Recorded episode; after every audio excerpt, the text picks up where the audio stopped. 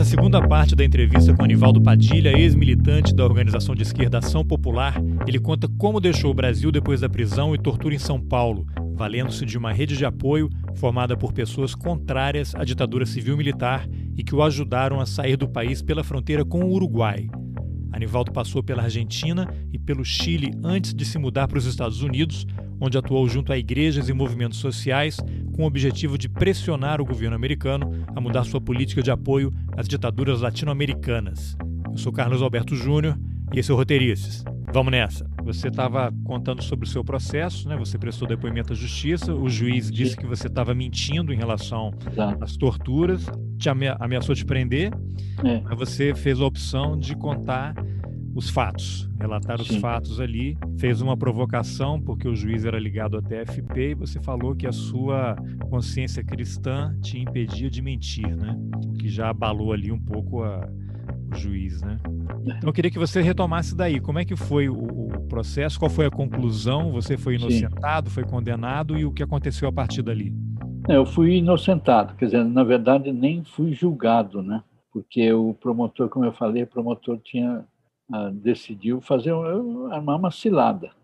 Me retirou, me retirou do processo, afirmou que não havia base para fazer a denúncia, mas me arrolou como testemunha de acusação. Então, aquele momento assim na, na auditoria foi foi difícil porque eu falei, eu tinha me, me preparado bastante, né? Converso com o advogado, o advogado queria fazer uma um advogado muito bom, queria fazer uma defesa jurídica, né? Concentrar nos aspectos jurídicos. Eu falei para ele, olha, não adianta. A gente, eu, esse é o seu papel como advogado, né? então deixo isso até o cargo.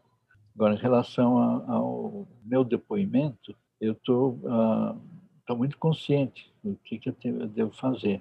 Eu vou ter que desenvolver uma estratégia de não, uh, de não cair na, nas armadilhas do, dos interroga, do interrogatório. Então, eu fiz o seguinte: decidi que, como eu era uma pessoa que era identificado né, como uma pessoa da igreja, igreja protestante. Eu tinha uma função na igreja, né, uma função importante. E como eu, eu falei também, a igreja metodista tinha uma, uma tradição de envolvimento social. Tinha, inclusive, né, desenvolvido uns cento e tantos anos, né, uma um credo social da igreja. Então, eu estudei, procurei estudar aquele credo, praticamente decorei tudo e, todos eles recheados né, de textos bíblicos que dão sustentação a essas as posições da igreja. Então, decidi me concentrar aí, passei dois meses e pouco estudando todos os temas ligados a essa questão. E então todas as perguntas que eles faziam, eu dizia, bom, a igreja pensa tal coisa, de acordo com a Bíblia, é isso. Tal. Não não dava a minha opinião. Quer dizer, indiretamente sim, né? Claro. Implicitamente era a minha opinião mas sempre escorregando, uh, driblando o interrogatório. E foi, foi interessante, porque o, realmente não conseguiram me pegar nem em contradições, eu estava muito preparado para isso, e até no final o juiz quis jogar mais uma armadilha em cima de mim, e ele falou o seguinte, bom, você parece, conhece muito bem a Bíblia, né? Eu vou te dar um, começar a falar metade de um versículo, quero que você complete. O versículo é muito conhecido, é uma fala de Jesus, né, que ele fala ah, na linguagem bíblica: sede humildes como as pombas e astuto como a serpente. Então ele falou: sede humildes como a pomba, as pombas. Aí eu completei: astuto como a serpente. Aí ele me perguntou: onde é que você encontra isso na Bíblia? Aí eu levei um choque, porque eu não me lembrava. Aí eu chutei chutei assim com a maior convicção. Falei, você encontra em três lugares da Bíblia. Está lá no, no, Antigo Testamento, está em Provérbios, segundo está no Evangelho segundo São Mateus, e tem também na carta de Paulo aos Coríntios. Ele, ele olhou para mim e falou, tá bom, parabéns. Na verdade, não era. Mas ele também não sabia. Ele não sabia. E a minha mãe, né, que, que pessoal da igreja que, que estava na plateia assistindo, e quando eu chutei esses versículos, eles falaram, pô, pegaram o Anivaldo. E vai ser condenado agora. Agora que está vendo, não. entre, entre aspas, né? agora, agora já era. É. É que eu falei com tanta convicção que o juiz ficou sem saber o que fazer. Bom, mas enfim, o que aconteceu, eu realmente saí, Na hora que eu saí, eu fui, fui liberado, né? Minha amiga, a companheira Eliana, estava lá, porque era, o julgamento era dela, né? Ela que estava sendo julgada.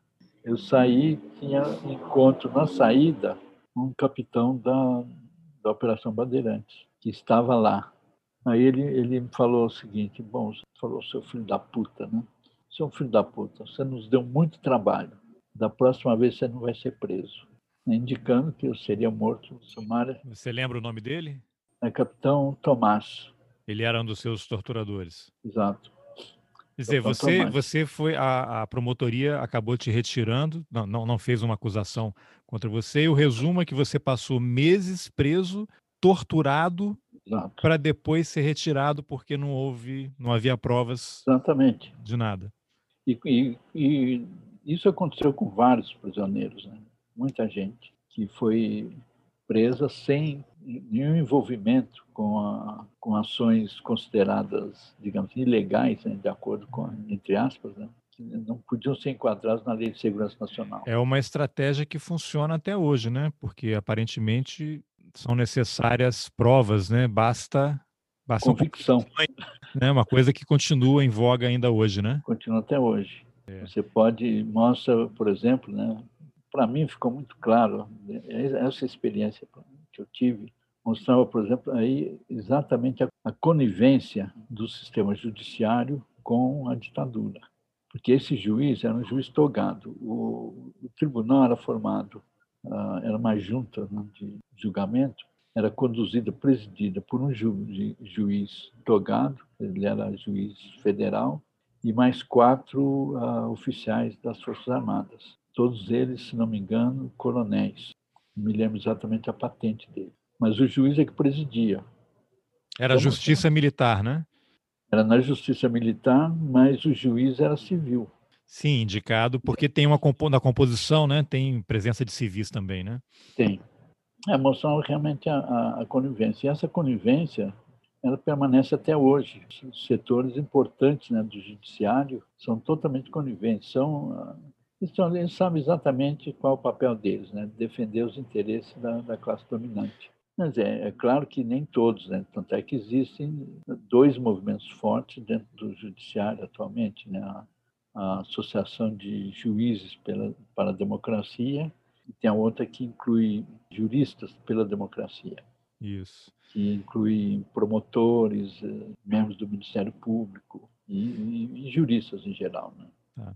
E Anivaldo, você estava lá nesse processo como testemunha de acusação, né? Sim. né?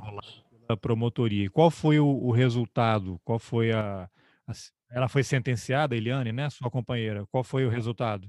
Ela foi condenada a dois anos e meio de prisão e apelou para o Supremo Tribunal Militar e lá no Supremo foi ela teve a pena reduzida, mas como já tinha estado presa durante cerca de um ano, poucos meses ela foi liberada com liberdade condicional.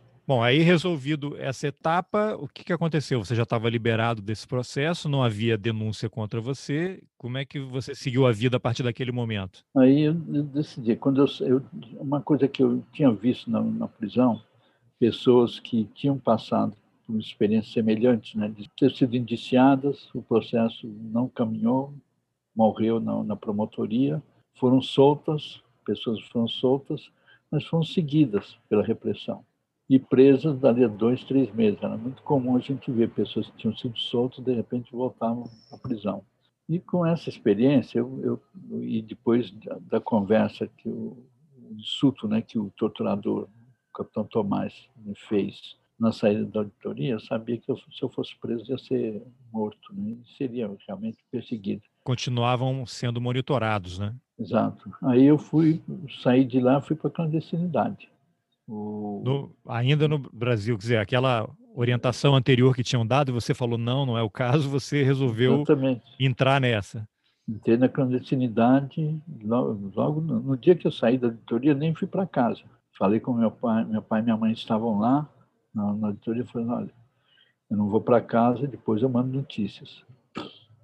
E Isso foi 71? 71, foi em fevereiro de 71.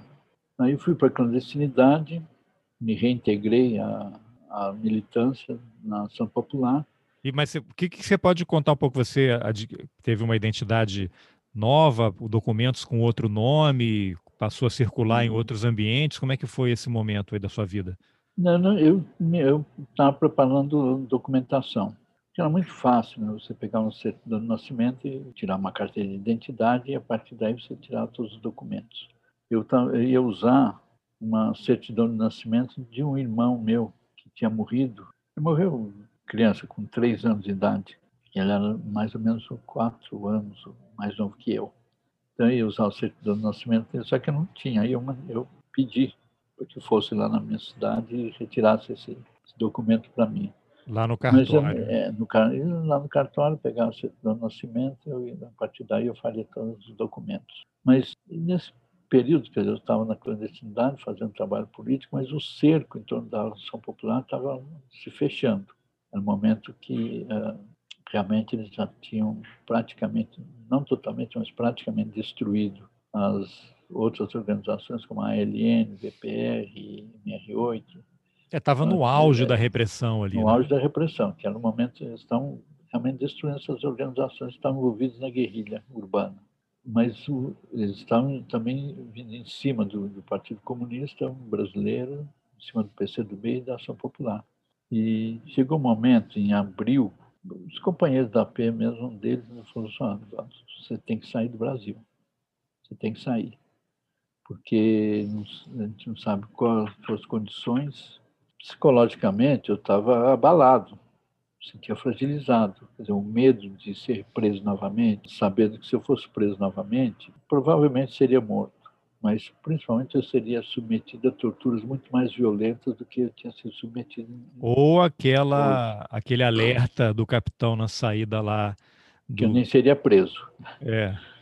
Exatamente, é. havia tudo isso, né? Mas eu tinha realmente o mesmo. Mas eu tinha um grande problema naquele momento. Que eu tinha uma relação, eu tinha uma, uma companheira, a nossa relação, por causa dessa desse período da, da clandestinidade, ela também estava na, na clandestinidade. Só que entre eu, eu, eu saí, fui liberado em novembro, né? Em janeiro ela ficou grávida. Ela engravidou. E então para mim foi um, um, dilema enorme, né? Você decidir sair do país, sabendo que sua companheira está grávida, né? ela não tinha condições de sair. Por que ela não podia sair? Tinha problema de documentação e era muito mais difícil, ela se sentia muito difícil. A gente conversou um pouco sobre isso mas a gente nem teve condições de conversar muito, porque uh, uh, o esquema de segurança nosso era muito rígido. Né? Depois de várias quedas, né, prisões, a São Popular teve que tornar os esquemas de segurança mais, mais rígidos. Então a gente não podia se encontrar. É, os contatos ficaram ainda mais compartimentados. Totalmente, né? muito compartimentados. Mas só uma dúvida, você nesse momento chegou a ter uma identidade com outro nome, identidade falsa, não, circular não, com ela? Não. Você ficou usando o seu nome mesmo e você tinha é, desconfiança ou chegou a perceber que eventualmente pudesse estar sendo seguido por alguém da repressão? Olha, eu era muito cuidadoso nesse sentido. Né? Eu saía quando eu tinha que sair. Primeiro, quer dizer, eu fui para um lugar que uh, eu, eu acredito não me seguiram naquele momento. Seria um aparelho? É, não era nem aparelho, eu fui para casa de um parente distante, que eu sabia que era simpático a, a causa, tudo. Né? Sabia de toda a história com você. Sabia da minha história, tudo, e, e falei assumiu, com ele. Assumiu um risco enorme, né? Assumiu um risco, mas ele, eu falei para ele, olha, eu estou precisando de ajuda, sinta-se livre para dizer não, que eu vou entender perfeitamente falou, não, não, fica aqui. E era longe, né? Então, todos os encontros que eu tive, pontos que eu tinha, eu fazia, realizava uma região, essa região onde eu estava, na Zona Leste, depois do Tatuapé, e onde eu estava morando. Aí eu fazia os, os meus contatos todos do outro lado da cidade, dizer, do outro lado, a Zona Leste e para a Zona Norte.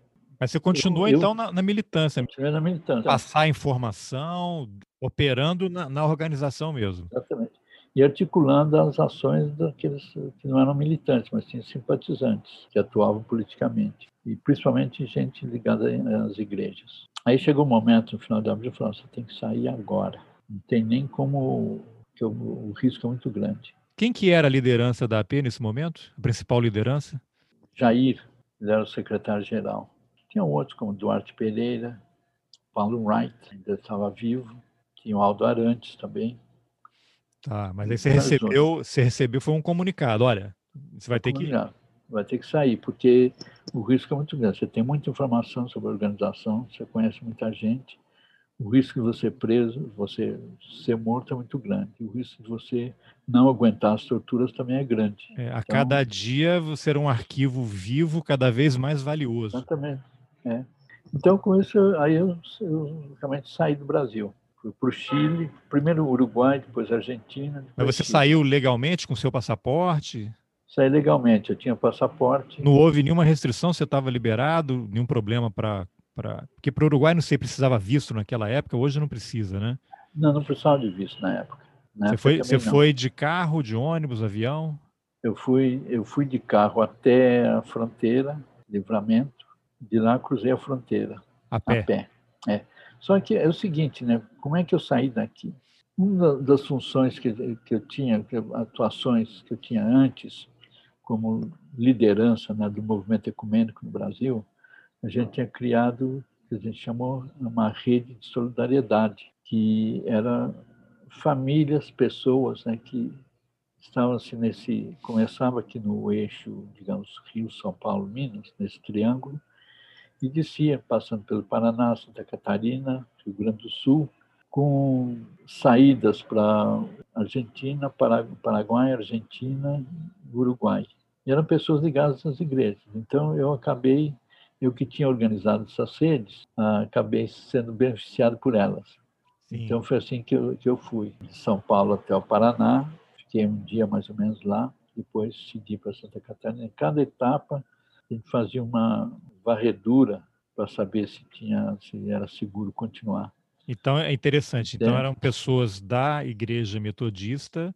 Não só metodista, né? Tinha luteranos, assim, igreja luterana. Certo, mas o pessoal da igreja eram pessoas que sabiam da sua situação, sabia, estavam sabia. conscientes de, de que sim, estavam sim. te ajudando a sair do Brasil, também muito é, corajosas, né? É, mesmo porque a rede foi criada com esse objetivo de facilitar e ajudar as pessoas que tinham saído do Brasil chegar até a fronteira com o Uruguai, Argentina ou Paraguai. Então, essas famílias, essas pessoas já tinham ah, tido a experiência de receber outras pessoas antes de mim. A gente estava correndo um risco muito grande, né? mas por solidariedade, se, se dispunha a fazer isso. Então, essas pessoas correram muito risco. Agora, essa rede, ela começava no Brasil, mas ela se estendia aos outros países também. Então, no Uruguai, na Argentina, até o Chile, que era, o, digamos, o final da, da jornada. Então, você fez então, esse trajeto todo por terra, se hospedando é, na casa de simpatizantes, alguns Sim. da igreja ou não, até Santiago. Exatamente. Quando eu cruzei a fronteira com o Uruguai, já tinham companheiros uruguais me esperando do outro lado. Inclusive, um deles atravessou a fronteira para o Brasil, a gente, ele voltou junto comigo. Inclusive, um outro, né, que eu nem sabia quem era, é que levou minha mala. Né. É engraçado que o Uruguai também era uma situação que não estava simples, né? Porque os, os, grupos guerrilheiros, entre eles os, os Tupamaros, estavam operando a todo vapor. E isso aí deve ter sido meses depois daquele sequestro do Dan Mitrione, aquele agente do governo americano que circulava pela América Latina ensinando tortura, né? Ele é. foi morto em 70, um ano antes. Foi no ano anterior. É, havia 70, até um cônsul é. brasileiro também, de sobrenome Gomide, que tinha Gomide. sido sequestrado junto. Ele foi solto, mas o Damitrione que ensinava tortura. Exato, inclusive aqui no Brasil. Inclusive Minas Gerais e, é. e, Porto Alegre, se não me engano. Exato. E foi executado com dois tiros na cabeça. É até a história dele é contada naquele filme Estado de Sítio do Costa Gavras, né? Exato, exatamente. Então era um e... momento muito delicado no Uruguai também. É né? delicado, mas ainda não era uma ditadura. Sim, até porque o presidente que assumiu quando o regime realmente tomou conta lá, ele era um civil, né? É, Bordabelli. Ele, ele era manipulado, é, ele era manipulado pelos militares, ele era um ruralista, né? É, e era é. manipulado pelos militares, um presidente de fachada ali, né? Não, ele foi eleito, né? Foi eleito. Sim.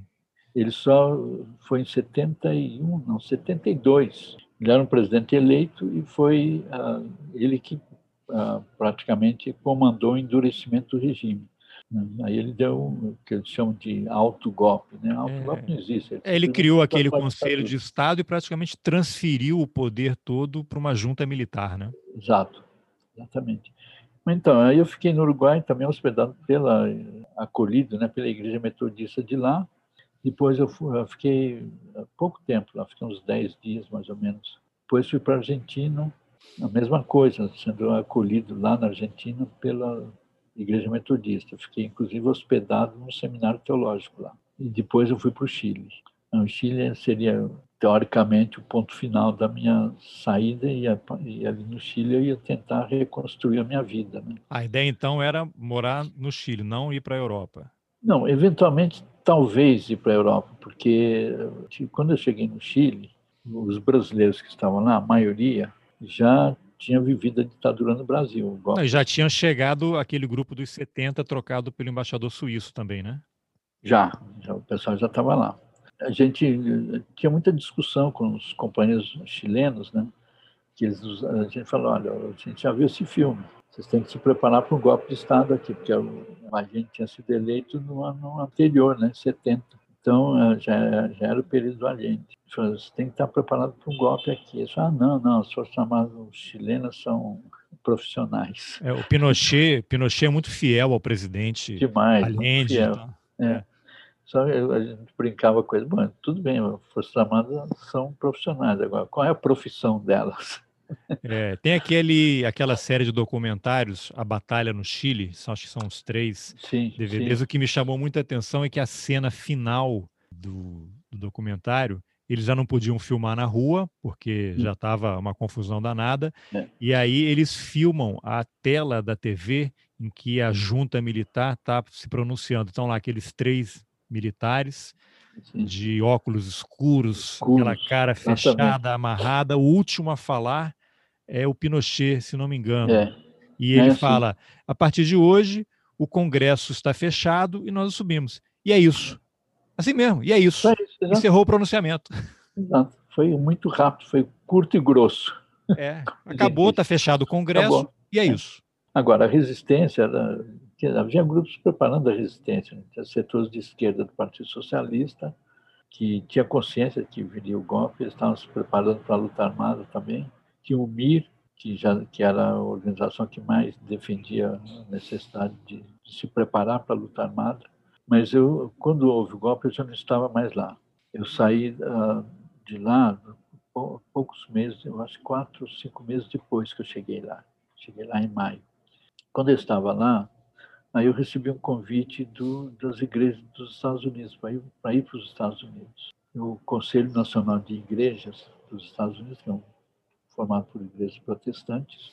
Uh, eu já tinha contato com eles antes, em função da minha atuação na igreja e no movimento ecumênico aqui na, na América Latina.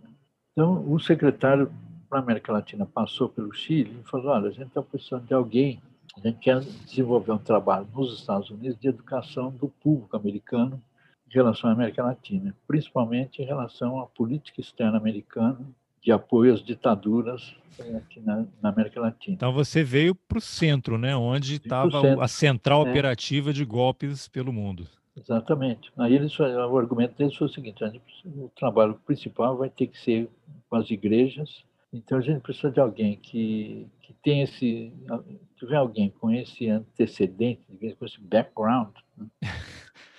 é, é, importante porque você pode falar com autoridade. Sim. E não vai ser colocado em dúvida a tua, a tua palavra. Segundo, alguém que conhece esse mundo religioso. O único que questionou o seu depoimento foi aquele psicanalista, né? Exatamente, foi o único. o único que realmente questionou mesmo, né? questionou por pura ignorância né? e cegueira ideológica. Mas então eles uh, me convidaram para ir e eu ainda me perguntou o passaporte, né? Eu ainda tinha meu passaporte e tinha visto para os Estados Unidos, porque no ano anterior eu tinha ido aos Estados Unidos a convite do conselho para participar de um encontro lá. Antes da né? prisão? Antes da prisão, em 69. Eu fui, se não me engano, foi em junho de 69. Então eu tinha o passaporte, tinha visto, e naquela época o visto era válido, acho que por dois anos, uma coisa assim. Interessante. Quando eu fui preso, como não fui preso em casa, assim que que eu não voltei para casa, minha, uma das primeiras coisas que minha mãe fez foi esconder meu passaporte. Olha. Ah, porque eles foram lá depois, né? Devem ter revirado a casa dos seus não, pais. Não foram. Não foram? Não foram. Que eles, ah, é, aí é uma questão de você... Essa ditadura ah, realmente não podia dar certo, né? Demorou, né? Mas não... De você pensar nas preposições e outras coisas, não. Porque me perguntaram, você foi preso em casa? Eu falei, fui preso na casa mas só que não completei, fui né, preso na casa do tio dos meus companheiros. Aí os caras pensaram que já tinham revirado a minha casa e esqueceram disso. Olha só. Pensando que a minha mãe conta, né, que ela sabia de alguma muita coisa, imediatamente ela começou a procurar se tinha algum documento escondido em casa. E seus pais, em algum momento, foram procurados pela polícia para dar depoimento, foram interrogados, não. assediados não. de alguma forma? Nada, Ninguém nada. nunca apareceu lá? Só depois que eu saí da prisão, só depois. Mas a minha mãe conta que ela passou a noite toda, já que eu não voltei para casa, eu era muito pontual, né? Eu sempre saía de casa, falava, tal hora eu estou de volta e eu voltava. Um dia eu falei, ela sabia que se eu demorasse para voltar, porque aconteceu, tinha acontecido alguma coisa, mas ela passou a noite toda rasgando documentos e jogando no vaso sanitário dando descarga. Nossa, e, pa é, papéis, papéis tal, e coisas que pudessem ser comprometedores, né? E inclusive uh, relatos de torturas que eu recebia isso mandava para fora, mandava para o Conselho Mundial de Igrejas e a partir dali era divulgado no mundo todo, né, e também para os Estados Unidos. Então, quer dizer, eu tinha, eu tinha documentos, eu tinha passaporte, tinha tudo isso, então eu, eu pude ir aos Estados Unidos. Eu precisava, eu podia entrar como turista, mas ia ter o problema de permanência lá. Uma ironia, né, que eu cheguei como turista, Aí a igreja incluiu num programa de intercâmbio, aí pediram um visto para mim, um visto de missionário. Eu, então eu, eu acabei ficando, meu visto de turista lá tinha validade, acho que por Sim, e aí trocou. eu acho que era por três meses, não me lembro. E aí trocou pelo de missionário. Troquei pelo de missionário. E, e aí você ficou dois anos aqui nos Estados Unidos?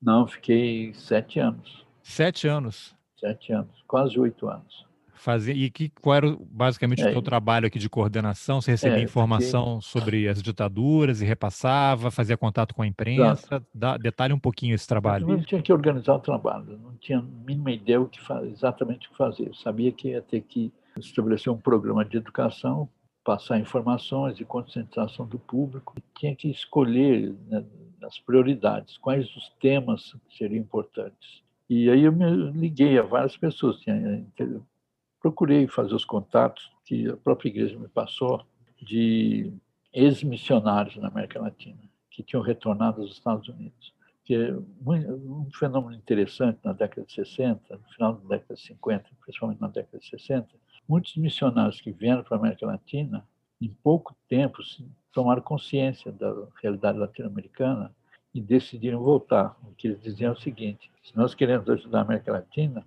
nós temos que voltar aos Estados Unidos e mudar a política americana.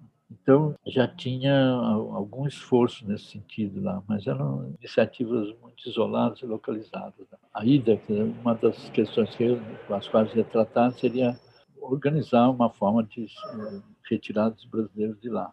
Mas aí eu comecei a fazer os contatos. Tinha alguns intelectuais brasilianistas, né, tinha um missionário, da, cientista político na American eh, University, Brady Tyson, ele tinha sido missionário no Brasil.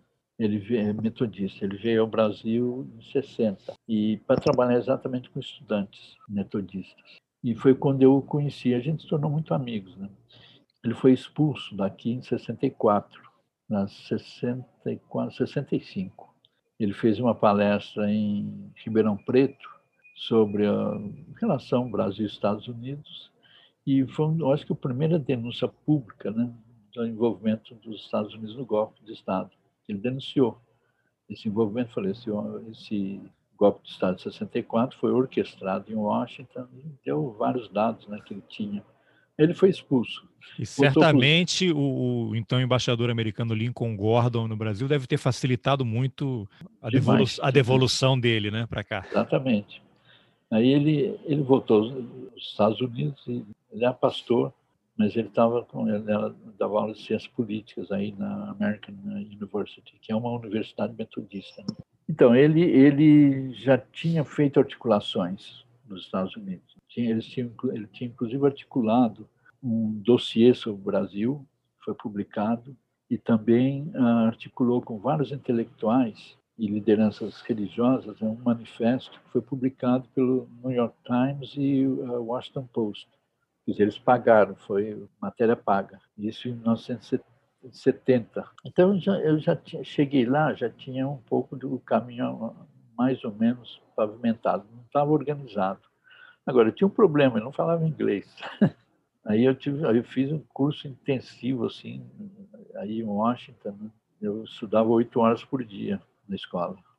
É, você tinha alguma noção, né? Aquele inglês que você aprende na escola ali, mas que não é, tinha é, nenhum noção, preparo, né? Você sabe que é uma noção é. que é uma noção sem noção, né? Não, e mesmo quando você estuda inglês a vida toda, quando você chega aqui, você vê que o inglês que eles falam é outra diferente. Claro, é outra coisa, é outra coisa. Principalmente em Washington, naquela época, tinha a população negra muito maior do que é hoje. Sim. E, então, mesmo o inglês que eu estava aprendendo na escola, não me, não me ajudava muito na rua. É, é você não, fica não, é assim. É outra língua, é outra língua. Aí eu, sabendo disso, eu comecei também a conviver mais com, com a população negra, me envolvi com o movimento de, de direitos civis. Você está sempre procurando uma confusão, né, Anivaldo? É, não tem jeito, a gente vai sempre. Os iguais procuram os seus é. pares, né? Então, não tem jeito. É, eu tinha, eu sabia que, eu, por exemplo, para fazer o trabalho que eu ia fazer, eu queria trabalhar também com as igrejas negras, que são muito importantes, né? Sim. E para isso eu precisava eh, ter essa, pelo menos a capacidade de me comunicar com eles e entender o que eles estavam dizendo, né? E foi fundamental para conseguir o apoio dos setores né, dos movimentos de direitos civis dessas igrejas negras, o fato de eu saber, ter conhecimento sobre a questão do, do racismo no Brasil. E quando eu falei para eles que o Brasil tinha a maior população negra fora da África, daí eles acordaram. Isso contribuiu bastante. Aí comecei a preparar material sobre o racismo no Brasil, que era muito pouco, quase não existia, né? Mas fiz ligações também com sindicatos e partidos políticos. É, do racismo é interessante, porque a ditadura, para a ditadura não havia racismo e, e também para esse governo não existe racismo no Brasil. Não, né? não existe. É a mesma coisa, é uma coisa muito parecida. Né? Inclusive, naquela época, oficialmente, quer dizer, você pega eh, de, de material do Itamaraty falando que o Brasil é um país de brancos. Democracia racial. É, democracia racial uh, e era um país branco, enfim, negava, era um negacionismo ter, terrível, né? Agora, eu tinha que identifiquei logo, depois da experiência com o psicanalista, eu percebi que ia ter que a gente tinha alguns obstáculos pela frente. Um era a questão realmente ideológica. O anticomunismo era, era predominante, era uma ideologia realmente predominante nos Estados Unidos naquela época. O, é claro que havia setores que já estavam rompendo com isso, mas ainda era muito forte. Sim, a Guerra Fria rolando solta, né? Rolando solta, solta mesmo. Né? E outra coisa era a propaganda que a ditadura fazia. Eu me lembro que quando eu comecei a viajar, mais ou menos seis, sete meses depois que eu cheguei aí, e às vezes sempre em aviões, assim, eu sempre levava alguma coisa para ler, e sempre alguém olhava o que, que eu estava lendo, aquele negócio de a pessoa está do teu lado querendo xeretar, né? entender o que você... Aí eu olhava, ah, desculpa perguntar, que língua que é essa que você está lendo? Porque não é espanhol, né? Eu falei, não, português. Ah, você é, você é de Portugal? Não, sou do Brasil. Ah, Brasil. Aí vinha, o que que, que que vinha à mente das pessoas? Olha, estamos falando de 50 anos atrás. Era Carmen Miranda, Pelé, mais ou menos conhecido, mas era Carmen Miranda, era impressionante. Mas aí falava de Tom Jobim, João Gilberto, a bossa nova tava tocava nos rádios, nas rádios o tempo todo. Bom, mas aí foi a brecha que você precisava para recrutar essa pessoa, né? comecei aí comecei a falar, né? Contava as coisas. Mas eu percebi tinha isso e também um milagre econômico.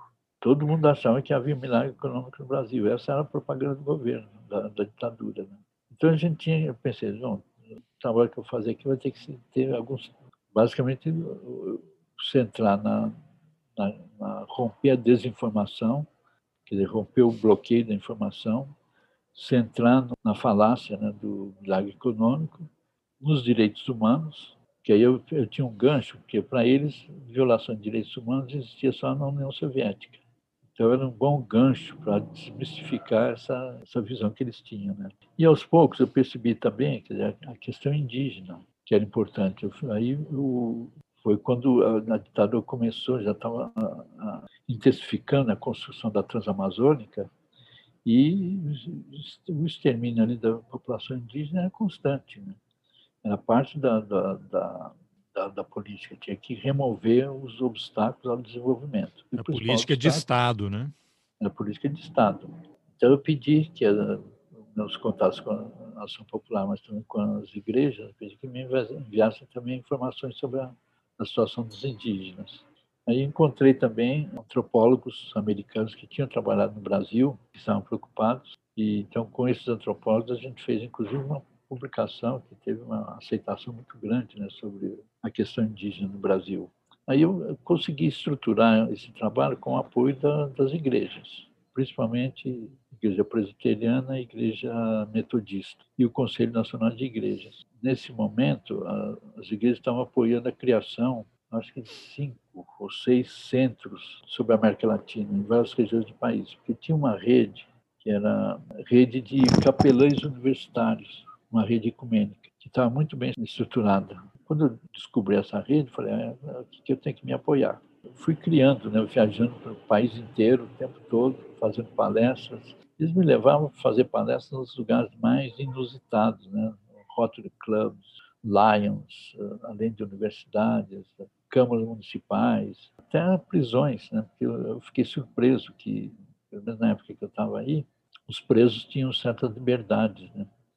Uma delas era de receber, convidar pessoas para fazer palestra para eles. E havia uma, uma articulação das igrejas de defesa dos direitos dos prisioneiros. Então, quer dizer, eu tive uma, uma, entre 71, ou basicamente 72, principalmente a partir de 72, e até quatro anos que eu tinha, eu tinha uma bolsa para isso, né, que ia durar quatro anos. Durante esses quatro anos eu viajei intensamente nos Estados Unidos. Eu acho que eu deixei de visitar somente uns, uns três ou quatro estados. Muitos deles eu fui várias vezes. Foi uma experiência tremenda, né? E, e articulando a pressão sobre o Congresso americano. Fazendo um período que eu estive em Washington, em Nova York, eu praticamente toda semana ia lá no Congresso fazer pressão em deputados e senadores.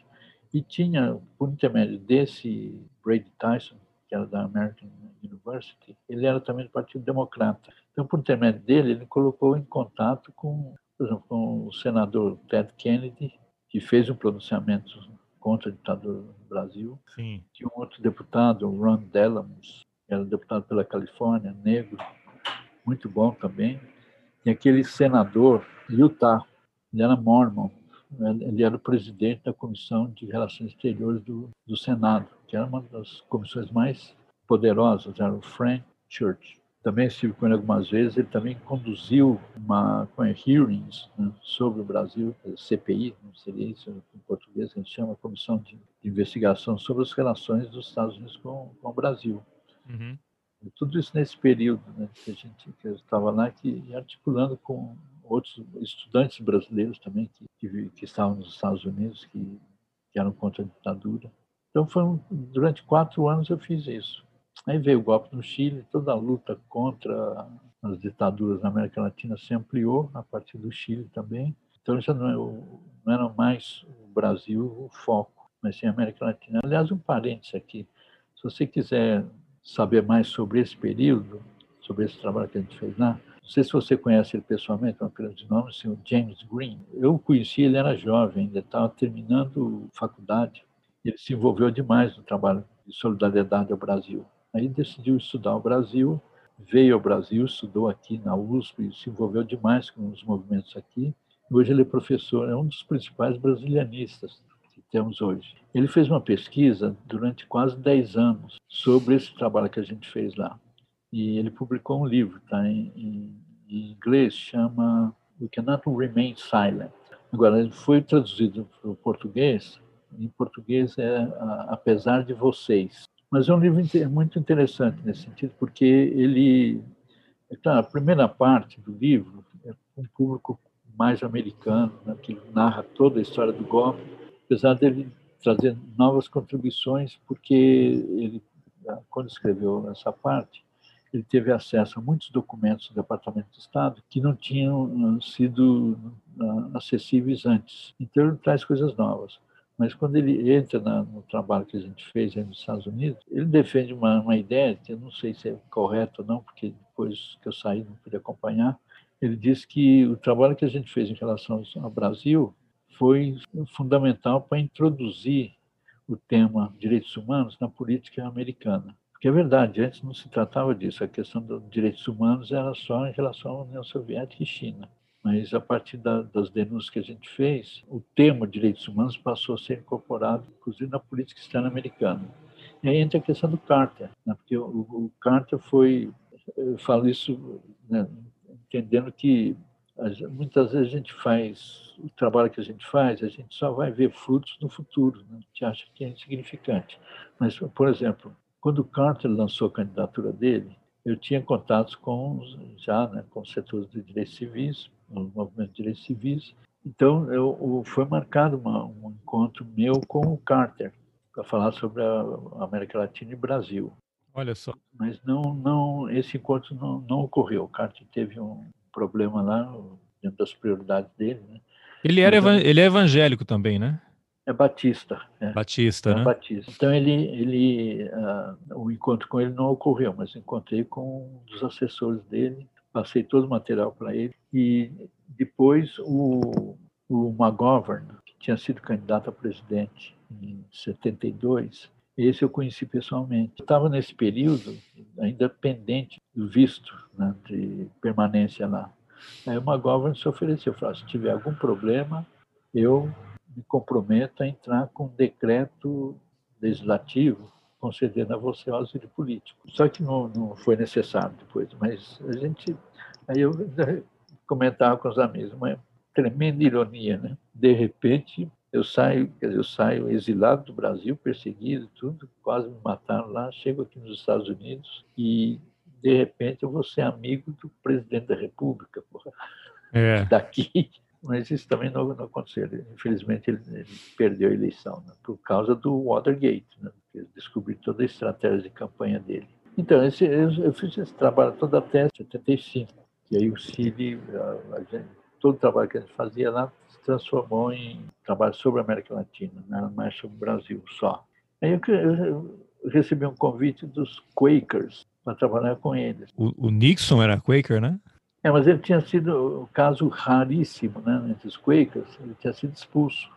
É, não, mas ele cresceu, né, como como Quaker, né? Foi Quaker. educado, né, na, na É, religião. foi educado como Quaker, tá? Depois, não sei exatamente quanto, ele foi desligado da, da sociedade dos É isso que dá, vai invadir o, o escritório dos democratas, dá nisso.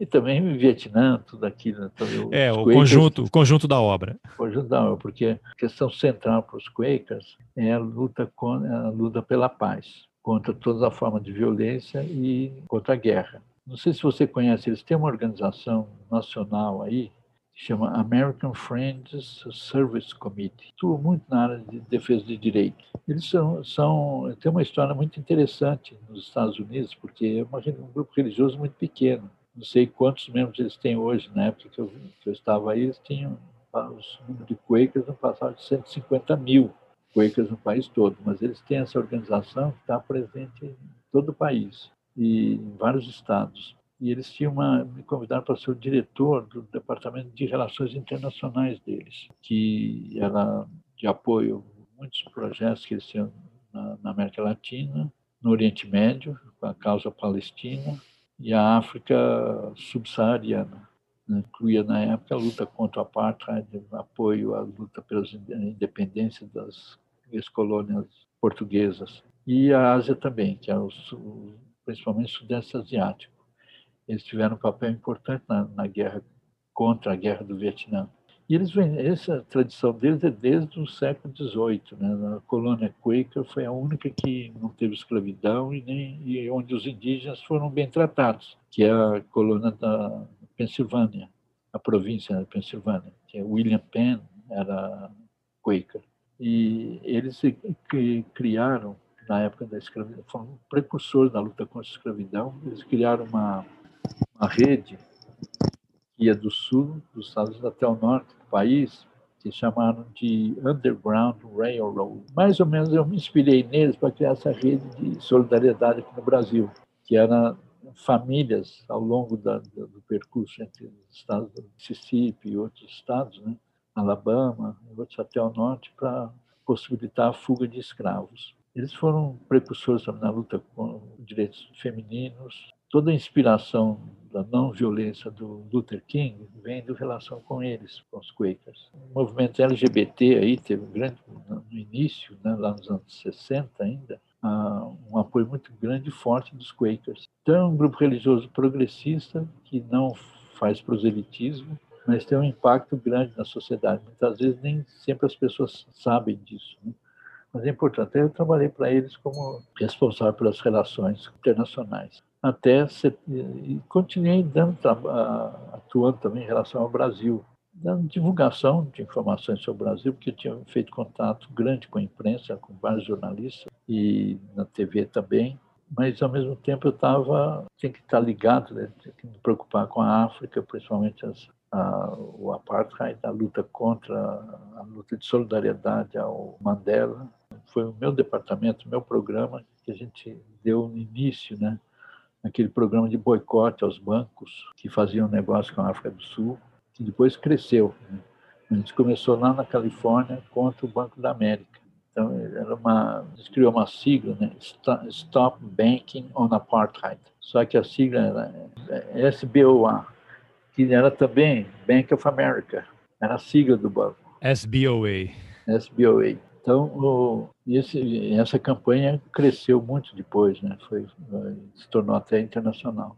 Mas aí foi veio o momento que eu recebi o convite né, para trabalhar no, lá em Genebra, junto ao Conselho Mundial de Igreja, em 78. Eu fui para lá no final de 78, recebi o convite, eu acho que em junho de 78. A sede deles é lá a sede em Genebra. Tá, e, e que trabalho você foi convidado para desenvolver que trabalho lá?